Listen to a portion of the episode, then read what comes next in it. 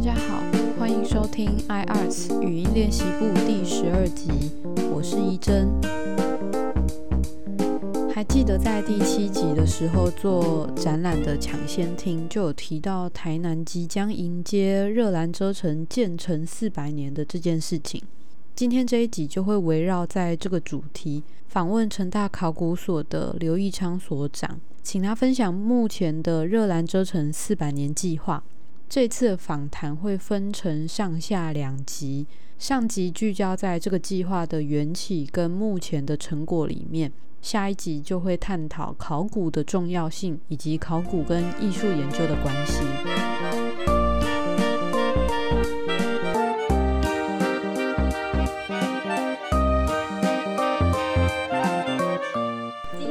也是专访，不过我们终于跨出艺术研究所的范畴，来到了考古所。之前我们在访问施德玉老师的时候，我们就经常提到台南本身就是一个充满文化跟历史的城市。那我们大家在念台湾史的时候，怎么可能不提到台南？在三年之后，也就是二零二四年，我们就要迎接热兰遮城四百年。荷兰东印度公司在一六二四年的时候建立了热兰遮城，让台南成为台湾跟全世界交流的窗口。成大从二零一八年开始执行为期六年的热兰遮城四百年的研究计划，在安平开始进行考古的田野发掘，期盼可以复原一部分的热兰遮城跟大园市镇。今天很荣幸可以邀请成大考古研究所的所长刘义昌老师。他同时也是热兰遮城四百年研究计划的主持人，来到节目上跟听众们分享这一项研究计划的大小事。欢迎刘所长。各位朋友，大家好。老师从二零一八年开始执行热兰遮城四百年的这个研究计划，可不可以跟我们分享当初想要执行这一项计划的缘由跟想法呢？我我其实啊，我是我是一个考古的工作者，主要的工作当然就是考古工作。那台湾的考古工作非常大的部分是在做史前的部分，就是历史以前的部分。这里讲的历史是一个狭义的历史，就是文字记录的历史。可是事实上，台湾没有文字记录的历史时间非常长，而且非常重要。大家都知道。南岛民族极有可能是从台湾把这个文化固定下来，或者说叫做演变下来形成的南岛这个文化跟这个民族。所以台湾的考古其实有大量的力气是在做事情的考古。可是我自己啊，在学术的晚年，已经到了我做学术研究已经，假如从写第一篇论文到现在已经超过四十年，所以可以讲是学术的晚年了。我开始思考一些稍微大一点的概念跟论题，其中一个很重要的概念就是台湾的历史要怎么写啊？台湾历史要怎么写？我们经常讲台湾人四百年史，那四百年史其实就是从热兰遮城算起的。但是考古家当然不做这样想。我自己认为台湾有几个台湾史上面非常重要的问题必须被思考。当然，南岛民族的形成。然后今天的南岛民族是什么来的？台湾的南岛民族，这两这只有两个议题。啊，第三个议题呢，其实就是汉人什么时候进了台湾，尤其是台湾本岛什么时候进来的？真的是四百年前吗？真的是荷兰人跟郑成功引来大量的汉人吗？还是更早的阶段，汉人其实就已经在台湾的西海岸？所以这是一个大问题。所以呢，这前面三个问题。再加上第四个问题，就是今天的台湾是怎么来的？我们今天的台湾作为一个世界上非常重要的贸易大国，而且说白了，我们是以海洋跟贸易作为台湾这个国家生存必要的手段。那这是怎么来的？所以我自己很在意这个议题，所以我来成大的最近这几年，我就逐渐思考这个议题。那就提出了我自己在二零零三年到二零零五年之间，就曾经来做过热兰遮城的研究。当时我自己也起心动念要研究北部台湾基隆的荷兰时代的、西班牙时代的城，也起心动念要研究淡水的红毛城，但是呢都没有实现，导致只有做到热兰遮城。那时候觉得离二零二四年还很久，因为二零零三、二零零五还很久啊。可是我到成大任职以后，我赫然发觉只剩下几年呢。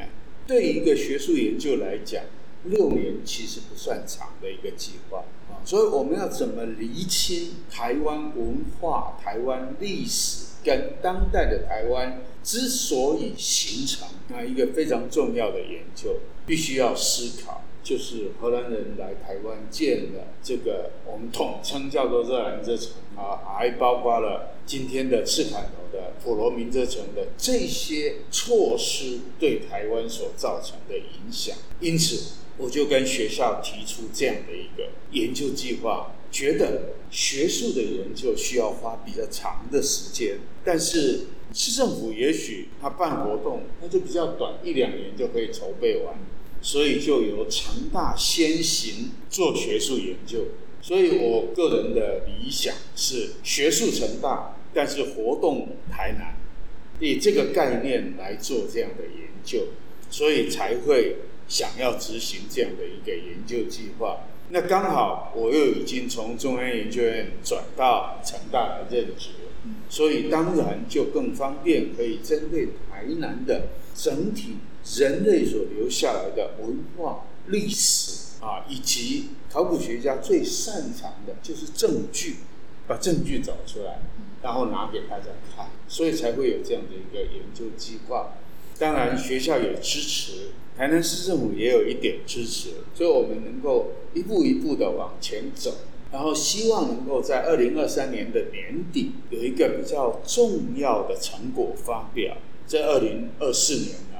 会有比较完整的揭露我们需要展示的位置，所以这是我一个比较大的目标，希望能够在二零二三年跟二零二四年分别做到，让世界上的人都看得到台湾在四百年前世界贸易体系正在开始的这个阶段呢。台湾没有例外的参加了这个世界贸易史上的盛世，也就是十七世纪。呃，目的是这样。听起来也是老师已经构思非常久的一段时间了，将近二十年的时间。我觉得这令人佩服，而且也觉得说这段时间累积下来的经验，或许也可以在这一次的这个研究里面有非常大的贡献。那像去年二月的时候，老师的团队在安平发表了二零一九年的发掘成果，是在石门国小的遗迹。而且从它的遗构来看，它跟保存在荷兰博物馆的古地图是相符的。我想这一项成果应该是非常令人振奋的。而且目前这个计划已经到第四年了，除了在石门国小的这一个呃遗构的发掘，现在还有没有什么其他新的进度可以跟听众们来做分享？其实我们一开始做是在我二零零三到二零零五年做的基础上。那当年主要做的都是热兰遮城，热兰遮城不管是内城、外城，我们都做了研究。而且比较有趣的是，我们的研究不是只有做城墙，因为我不是建筑专家，我是个考古家，所以我做的是人类的生活为主。城墙或者是堡垒的墙，只是去保护人的那个结构物，我研究的是里面住的人。所以其实二零零三年的时候，我就做了很有趣的研究，说当时荷兰人吃什么。假如有机会的话，其实就非常有意思了。当时荷兰人吃什么？为什么？考古工作者会发掘到当时的地层，地层里面呢会留下当时人生活的痕迹。假若你很巧的话，你会刚好挖到他们的灰坑。什么是灰坑呢？灰坑就是摆东西的地方。有时候是储存，有时候是丢弃。那我刚好在二零零五年的时候发掘到一个废弃的灰坑，就是他丢不要的东西的灰坑。嗯，那里面有非常多碗盘啊那些碎片之外，最有趣的是挖到很多他们吃的鱼、鱼骨头哦这一类的东西，所以我们就知道当然到底怎么吃啊，吃什么。那这个其实是蛮有意思的。可是呢，我怎么做？在那个时间开始的时候，我都做的是统治者住的地方，就是荷兰人住的这个堡垒里面。可是这个堡垒的外面其实有一个台湾的第一个城镇，叫做大园市镇，就是现在的安平老街。安平老街其实就是大园市镇的，一直往上堆，一直往上堆，一直往上堆，堆上来的土地上面盖的现在的安平老街。那这个就很有趣了，我就想要知道，这个住在堡垒里面的人跟堡垒外面的人生活到底有什么有趣的不一样？那当然，对一个考古工作者来讲，当然就会找很多证据。所以我们首先就到石门国小，因为地图比对的结果，一六四零年代荷兰人已经画了相当详细的像都市计划一样的地图。那我们就去比对，我们就想说，我能不能找到荷兰人当时的街锅？那这个就很有意思了。那就试试看，安平到处都是房子，只有石门国小有空地。好了，我们就找了石门国小。其实二零一九做发掘。那去年也做了发掘，今年年初也做了一点发掘，然后我们都获得了印证性的成果。也就是说，我们印证了第一点，就是从荷兰统治的十七世纪二零年代、三零年代开始，那个地方就一直住人，到现在没有间断。所有人的居住情形呢，都被保留在地层里面。他们用什么方式去盖房子呢？旧的房子塌了，就把它打平，当做地基，再往上盖。所以你就看到一层一层一层。所以我们在石门国小挖了，在石门国小运动场旁边也做了考古发掘，哎，都印证了同一个论点，都看到了不同时代的地层堆积。在下面都可以看到荷兰时代的第一个使用的东西，第二个结构物残留的结构物，我们没有办法都挖开来。但知道它的结构。那今年呢？我们做了什么？今年就比较辛苦，因为疫情。那今年做的比较有意思的是，我们今年重回，除了做石门国小以外，我们重回热兰遮城，再一次要印证热兰遮城的地面跟当时人类活动的地方在哪里，都埋在地下很深的地层里面。这跟大元市镇一样，所以我们印证的所有的东西。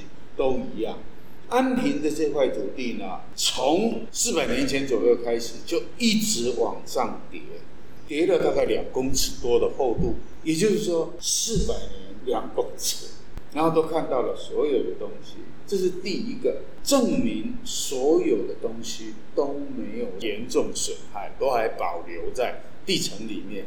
那第二个印证什么东西呢？印证了荷兰时代画的地图是有意义的。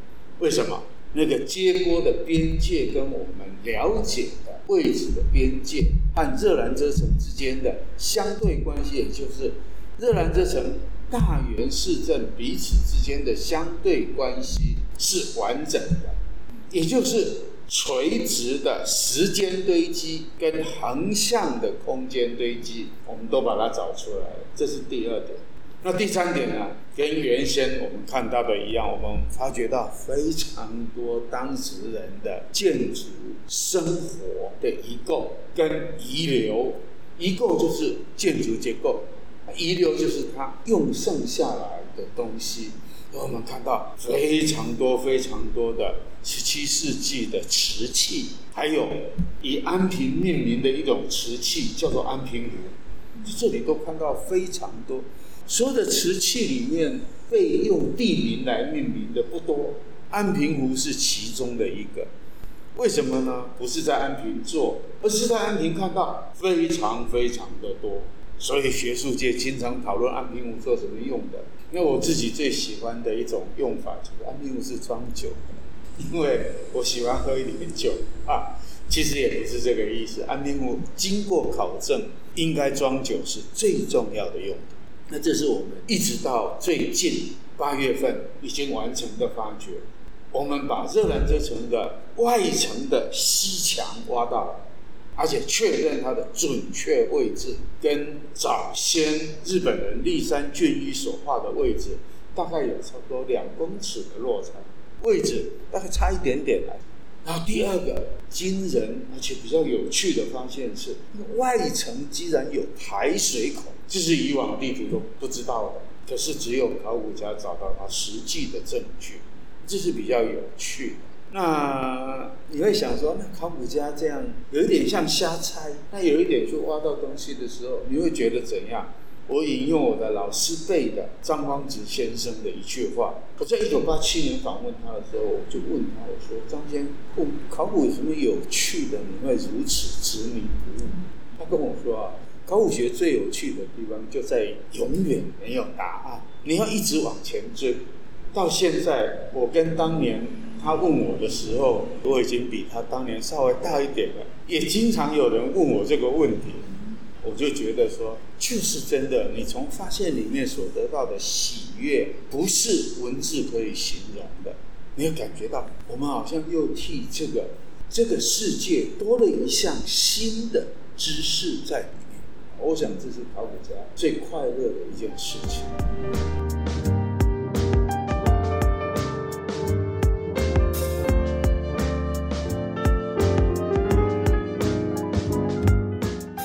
这次在访问刘所长的时候，发觉刘所长在讲这些经验的时候，都是非常的开心，甚至是很雀跃的感觉。要怀抱热忱投入考古研究几十年的时间，其实真的很不容易。下一集也会很充实哦，记得要收听。这一次的尾声题外话是想跟大家分享我前几天在 Instagram 看到的新研究。是纽约大都会博物馆，他们发现雅各·路易·大卫的一幅油画作品，叫做《拉瓦奇夫妇》。这幅画里面，他在使用不同的仪器照射之下，他们发觉画里面的女子叫做玛丽安。他原本头上戴着一顶很高的、嗯系着缎带的帽子，但最后他又把它覆盖掉了，只剩下梳得很高的卷发，而且加上了画面右边的科学仪器。去显示拉瓦锡夫妇他们在近代化学研究上面的贡献。馆方他们会发现这件事情，是因为油画作品经常会有表面颜料皲裂的情况。那他们在准备要修复这件作品的时候，他们从这些裂开的地方发现底下颜料的颜色跟表面的不同，所以才用仪器去拍摄。像这种发现对艺术史研究来说就是非常重要的。我们可以知道当时的服装样式啊，或是去思考画家为什么要做这些修改，还有探讨这个背后的原因。所以艺术史研究并不是你现在研究完就定案了，它是有可能被更新，甚至是被推翻的。大家有兴趣的话，可以在资讯栏里面的网址看这个研究，他们也有发表到期刊，里面会有更详细的说明哦。